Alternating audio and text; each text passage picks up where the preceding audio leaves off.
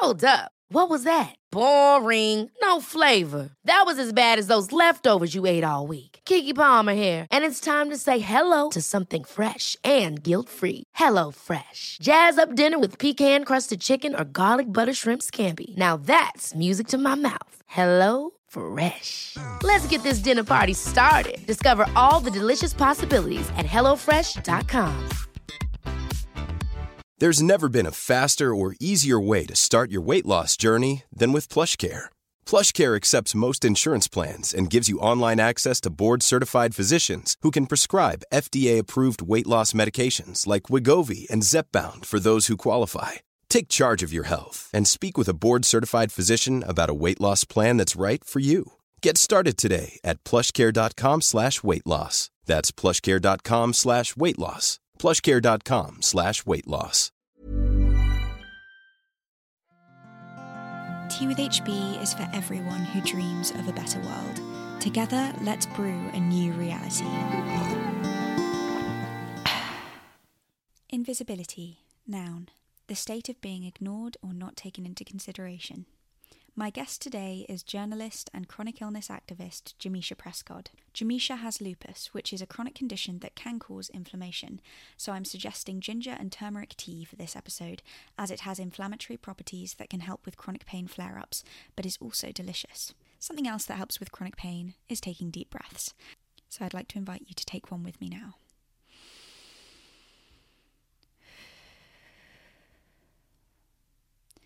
One of the hardest parts of having an invisible disability is holding myself to the unrealistic standards of able bodied people, because I look like I should be able bodied, and I try to live up to that expectation. Actually, 80% of disabled people have invisible disabilities, and goodness knows mental health issues can be debilitating, so really, looks mean nothing when it comes to health. Yet still, people are discriminated against for being invisibly ill. The complexity there is that the illness is invisible, so it is often impossible to prove the discrimination. In today's episode, Jameisha and I discuss different forms of discrimination and how they intersect with one another in the workplace, school, and even hospitals. Hi, Jameisha. Welcome to Tea with HB. Thank you so much for joining me today. Thank you so much for having me. Thank you.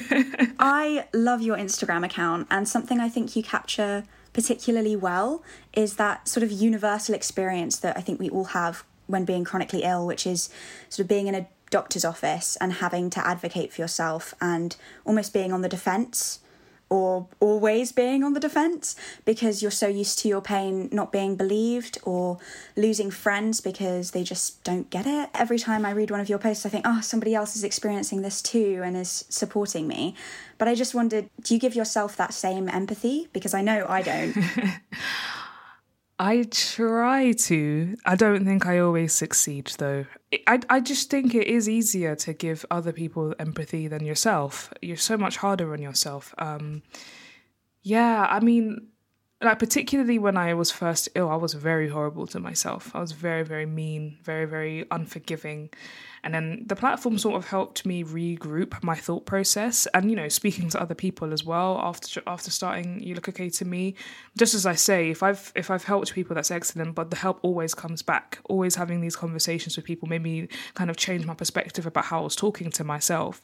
Um, so I will definitely say that I guess before starting the platform, I didn't actually think I needed to be kind to myself. After meeting people online and talking to other people with chronic illnesses, I realized, no, I should be nice to myself. And I guess you're in that third stage where you're like, the implementation is what counts. So there are some days where I am nice and I have done things that have shown myself empathy. Like, for example, if I, I actually take sick days now, like I actually take them. And sometimes yeah. I, you know what I mean? Like, I never used to take them before. I used to force myself. And I will sometimes add and now I add another sick day. So what I used to do was rush back, like you know, oh, I'm gonna go back to work. I feel better now. Even if I feel better, I take one more day. It's my it's my rule now because you you know sometimes your body tricks you and you're like, oh, I'm better. And then you start work yeah. again and you're like, oh, well, no, I'm not. Yes. Yeah. Oh my God, yes. exactly. Exactly. so often. Happens yeah, all the time. I, that's something I've I've definitely learned as well, especially being on my own schedule, learning to say no. Like this this interview has been rearranged three times, I think. Yeah.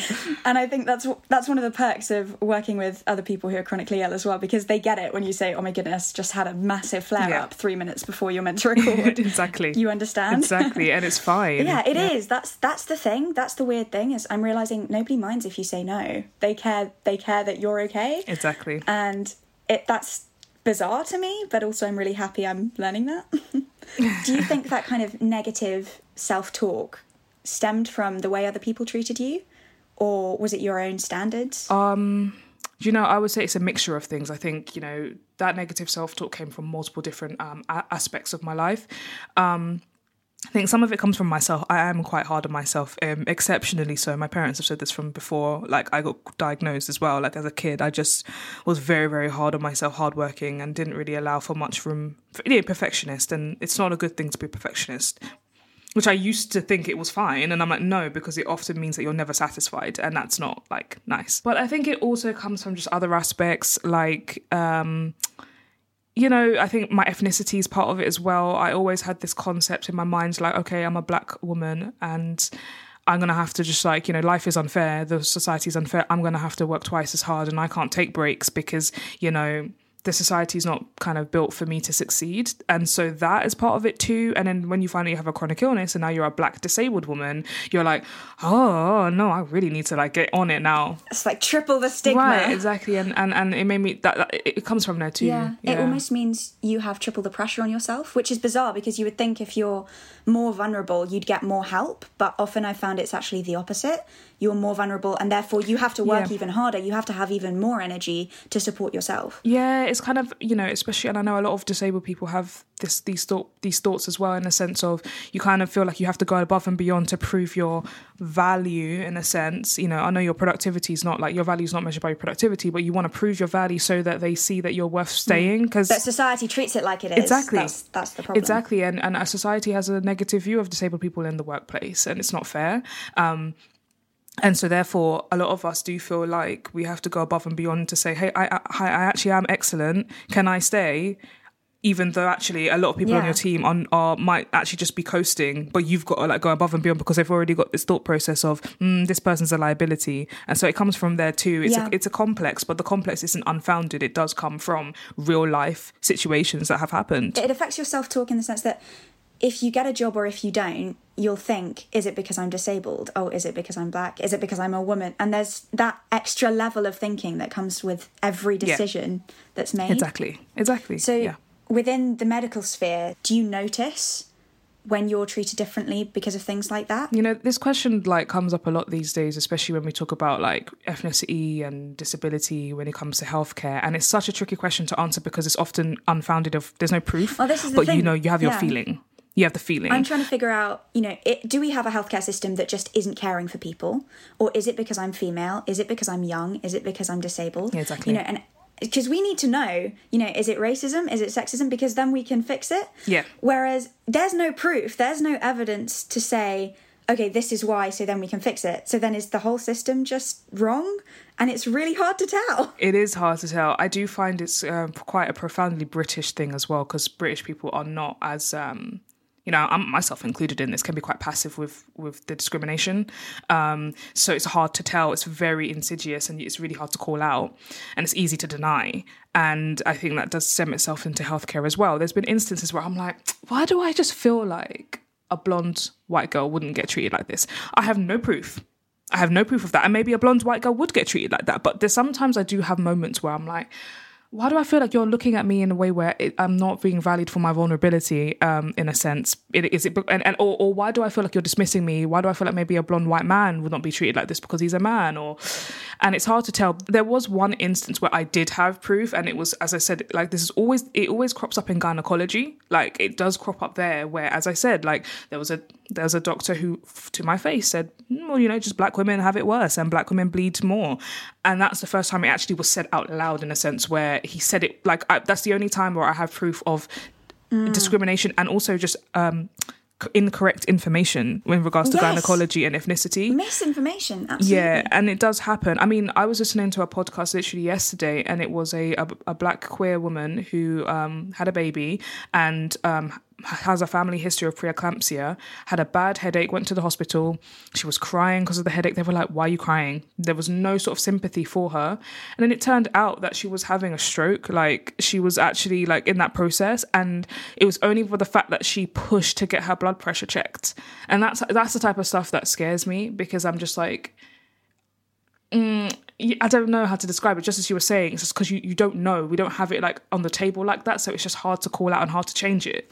The thing is, though, in an ideal world, I think we would all agree in a perfect society, in a perfect healthcare system, or not even perfect, let's scrap that, in a bare minimum standard of caring, you know, we should want the first reaction to be sympathy. Like their first duty Yeah. of care is to cause no harm. And I personally feel, and I hope that people agree with me, is that that making you doubt yourself, that lack of sympathy, is causing harm because it affects your self talk.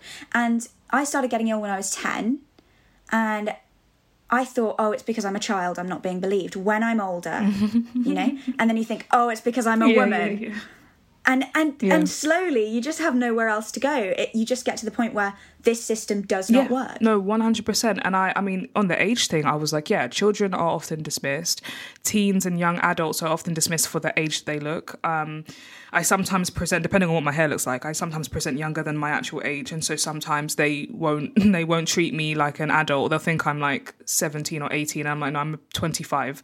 Um, but then also, my grandparents get treated like rubbish as well. Older people do. Too. So I'm like, well, so what age is it that you're supposed to get treated well? Because if it's older people, kids, younger people, is there is, is it just thirty? Is it thirty? And then that's it. Like, and then once you hit thirty, then you get and do you have to be a man and do you have to be yeah. blonde do you have to look pretty is it is it a prettiness Exactly. thing is it because i'm ugly you know- is that why it could be. And this is the problem. You don't know the answer, so it's hard. It's really hard. yeah and then when you're in a doctor's office you're on the defense because you've had these experiences but you don't know which bit to be defending. You don't know whether you should be justifying the fact that you're a woman, or the fact that you're a child, or the fact that you're a young adult, or the fact that you're black.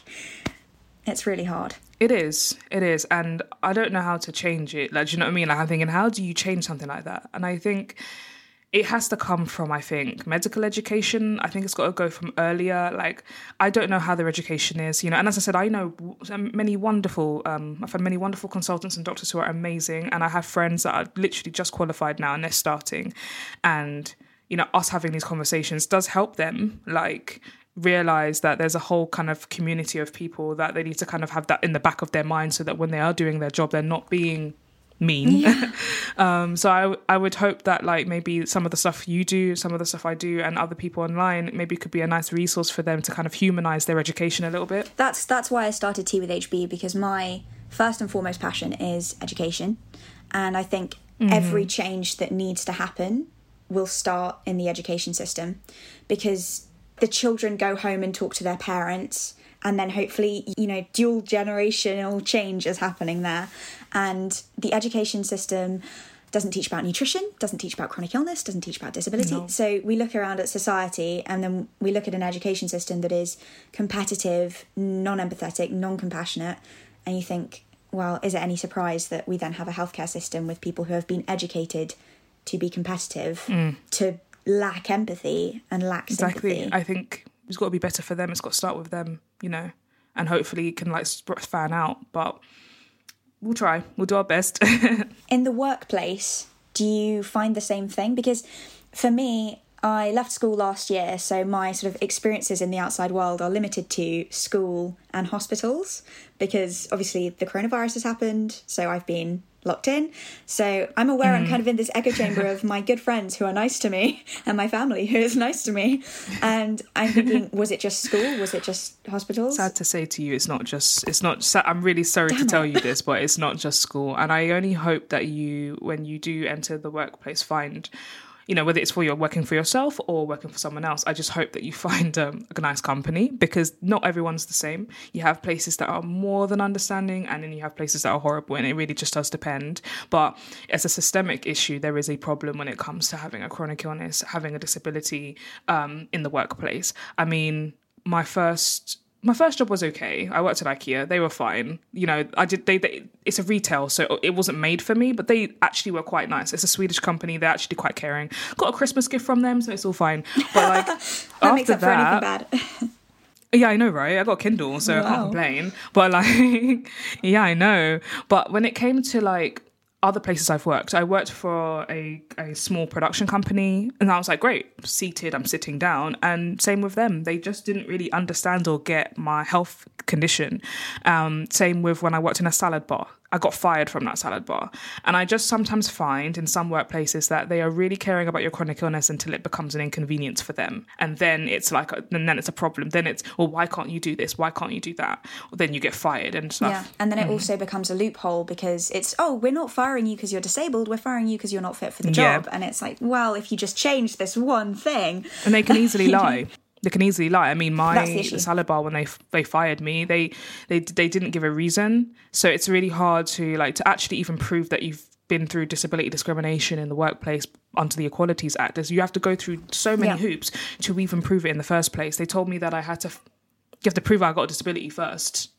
There's only like I think there's three main like illnesses that are registered as dis- disabilities upon diagnosis, which is um, M- MS, HIV, AIDS, I believe, and I can't remember the other one, but like those ones, if you get diagnosed with that as an illness, it's, it's a disability. Mm. Like you don't have to go through that process. Everything else, they're not saying it isn't, you just have to prove it. And then after you've proved it, then you have to prove that the reason why they fired you was because of that. And you have a three month waiting period for that. yeah. And again, it's that lack of empathy, that mistreatment, that having to prove you're ill, assuming Yeah.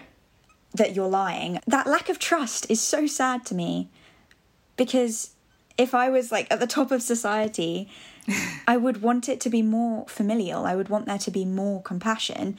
And that doesn't start with assuming that people are lying when they say they're in pain. Like, how have we got to that point? That shocks me. I don't have an answer for that really. It, it's just it's it's ter- it's honestly terrible and it's it's very disheartening. Um, you know, so we put some, especially in the UK, we put so much uh, emphasis on career and job. And you know, if someone says, "Oh, hey, like who?" like you introduce yourself. Usually, you introduce your career as well. And so when you get fired for that and you feel like you don't have value because of your disability in the workplace, it really does have a an effect on your mental health and your self image. It really does, and it's not nice, and it's not your fault. And you've and I, and, and Yeah. oftentimes like well, this is the thing as well. Like I'm quite transparent with my chronic condition when I when I work, but a lot of people can't afford to be even because they know that they weren't getting those jobs. You can't prove it, but they know they weren't getting those jobs because they put their disability down, and it's like, uh, yeah. And there's no education when you are diagnosed. Yeah. Or even if you, like, for the people who are still undiagnosed, my heart goes out to them because Mm-hmm. that's just so isolating. And you're isolated then even from the disabled and chronic illness community Yep. because some of the people within that won't treat you nicely because you don't have a diagnosis. And Exactly. it's all just, yeah. but you're not, you're not taught.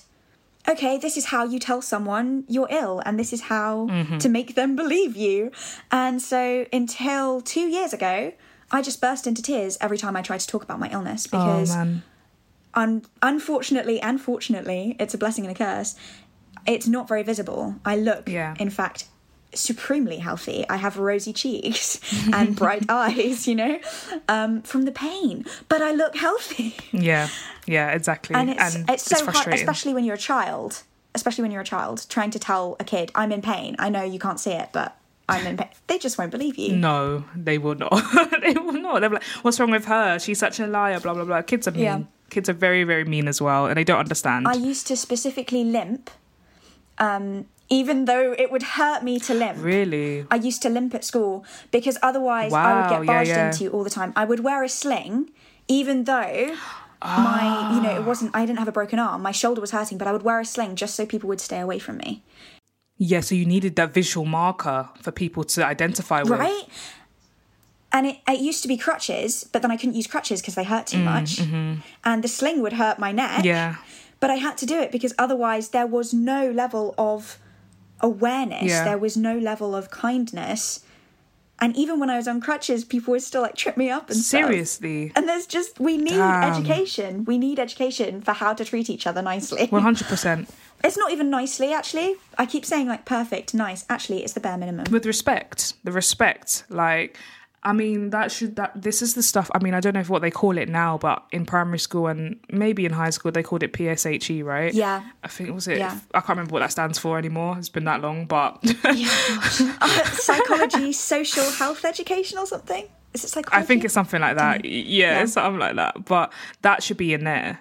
I should have been learning Yeah. about that when I was in primary school. That some people feel like this and some people have this and didn't learn about that. So that should be there from early so that you know people can have that understanding. I found that for example with I had um he's he's he's uh, passed away now, but I had a cousin who was on the spectrum and one of the frustrating parts about going through school with him, he ended up having to be removed from my high school and he had to go to a a one for neurodiverse uh, Yeah. children but kids complete lack of understanding. They just don't get it. So when he has a meltdown when he is has sensory overload or whatever they're just laughing or they're getting frustrated with him because they don't understand. They don't get it. They don't have anybody around them that's like that. And the same thing i think hmm. is for chronic chronic illness and it needs to start early.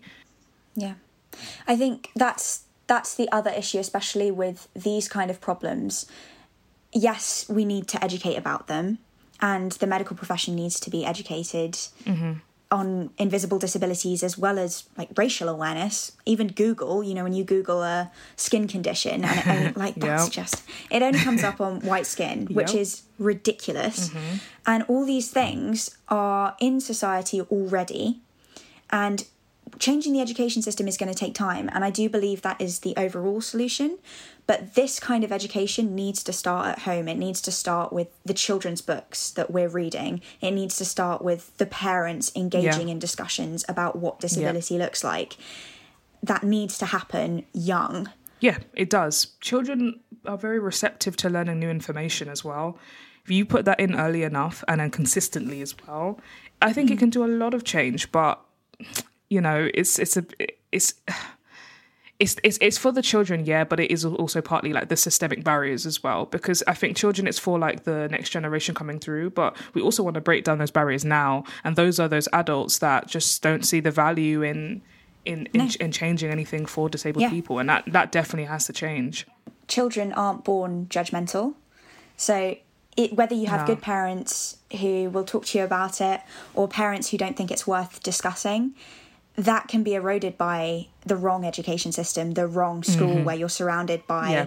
other children who don't know about it. That's why it's so hard for child carers or people, you know, children who have siblings with disabilities who are have that level of empathy, have that level of understanding, and then it's not reflected within their society, but it is reflected within their home, and that can be a whole Yeah.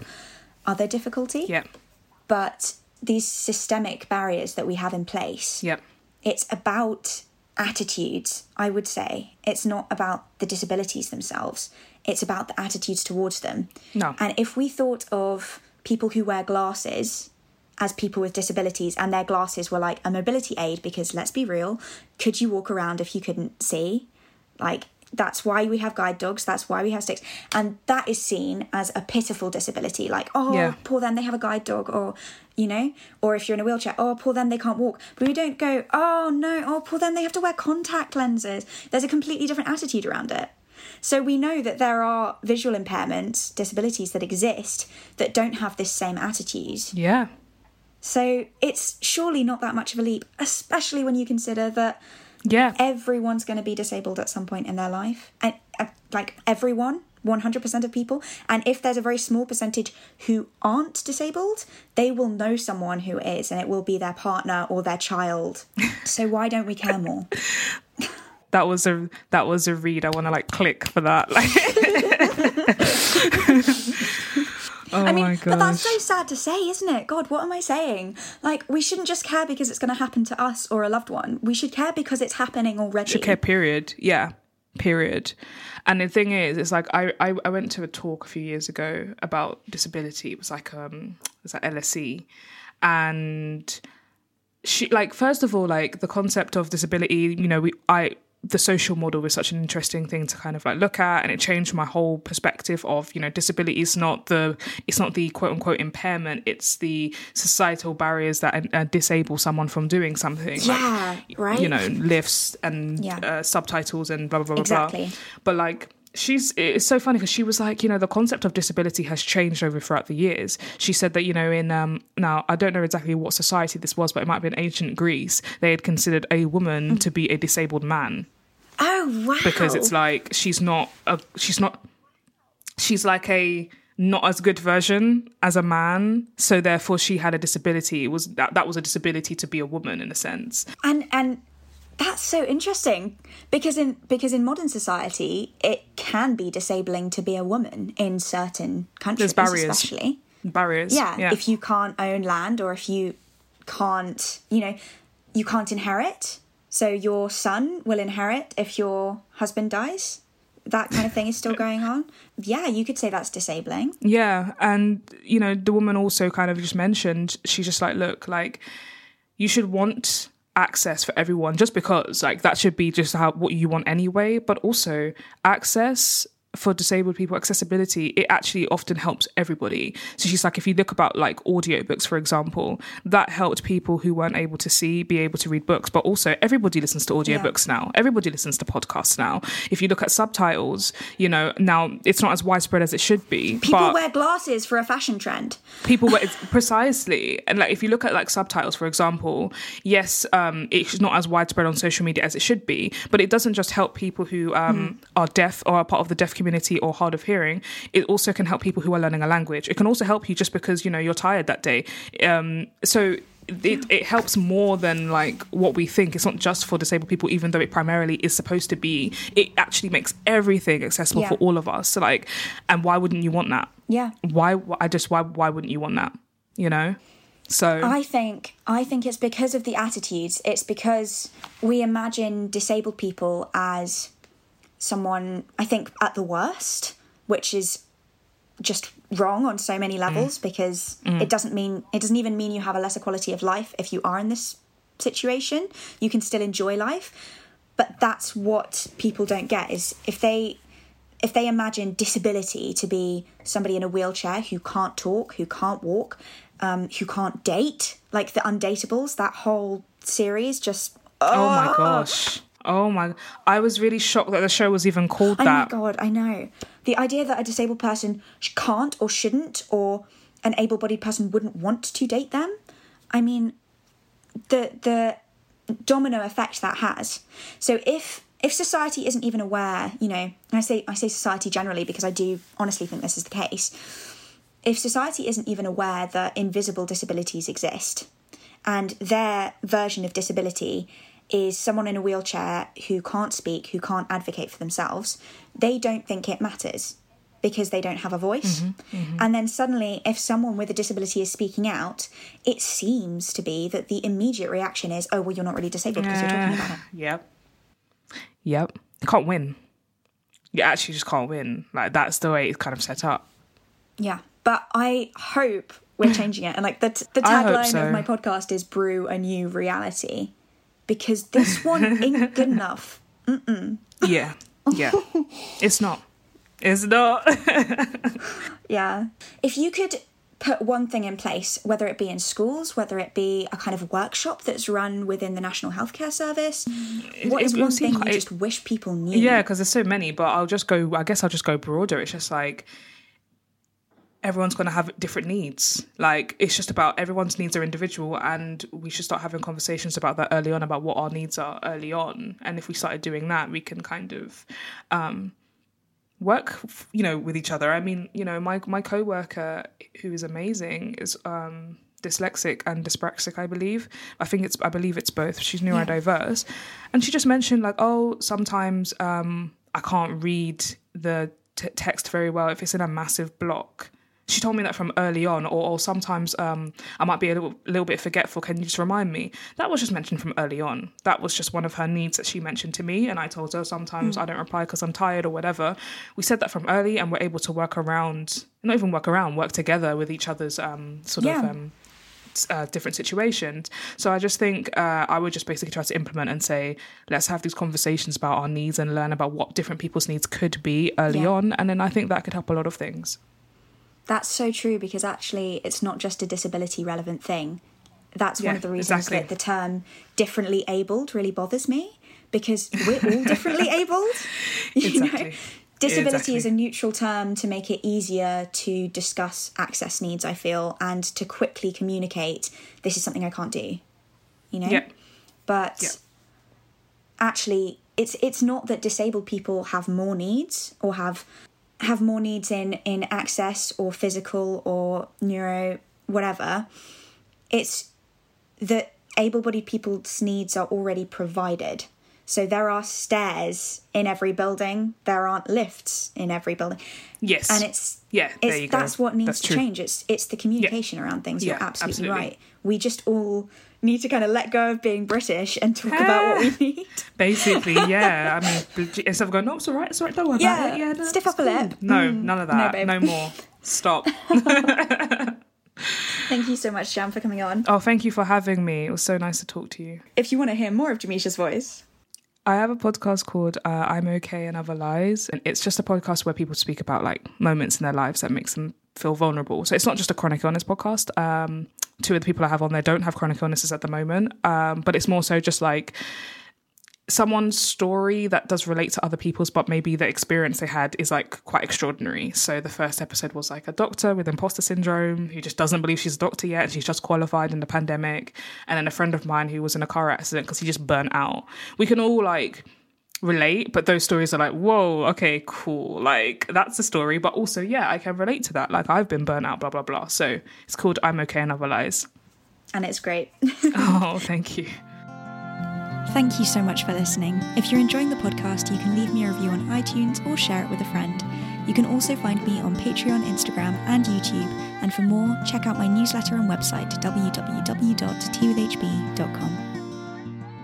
Thank you for staying with me until the end of the episode. To show my appreciation, here's a preview of next week's episode Inclusivity with actor and disability rights ambassador Melissa Johns. There really is. Like I see sometimes, you know, a, a big show might go on TV and someone will say, "God, there wasn't any any disability in that." Okay, it's, it's small steps. Um, let's talk about. So for every show that didn't do it, let's talk about the show that did do it. So the show that didn't do it can follow. That's much more helpful in solving the problem. It really is.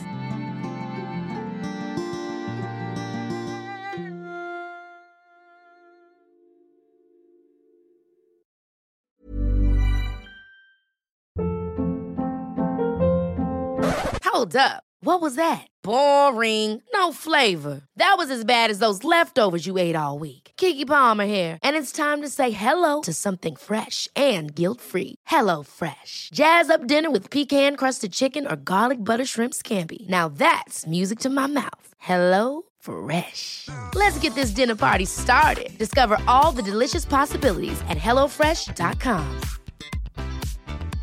Mom deserves the best, and there's no better place to shop for Mother's Day than Whole Foods Market. They're your destination for unbeatable savings, from premium gifts to show-stopping flowers and irresistible desserts. Start by saving 33% with Prime on all body care and candles. Then get a 15-stem bunch of tulips for just $9.99 each with Prime. Round out Mom's menu with festive rosé, irresistible berry chantilly cake, and more special treats. Come celebrate Mother's Day at Whole Foods Market. Want to get a chiseled look in the jawline? Sculpt and shape your jawline with added volume from Juvederm Volux XC. Juvederm Volux XC is an injectable gel specifically designed to be robust enough to improve moderate to severe loss of jawline definition. And it is the first and only hyaluronic acid filler approved for the jawline. Add volume to your jawline for a chiseled look with Juvederm Volux XC. For important safety information and to find a licensed specialist, visit juvederm.com. That's J U V E D E R M.com. Not for people with severe allergic reactions, allergies to lidocaine, or the proteins used in Juvederm. Common side effects include injection site redness, swelling, pain, tenderness, firmness, lumps, bumps, bruising, discoloration, or itching. There's a risk of unintentional injection into a blood vessel, which can cause vision abnormalities, blindness, stroke, temporary scabs, or scarring. Talk to a licensed specialist to find out if it's right for you. Visit juvederm.com. That's J U V E D E R M.com.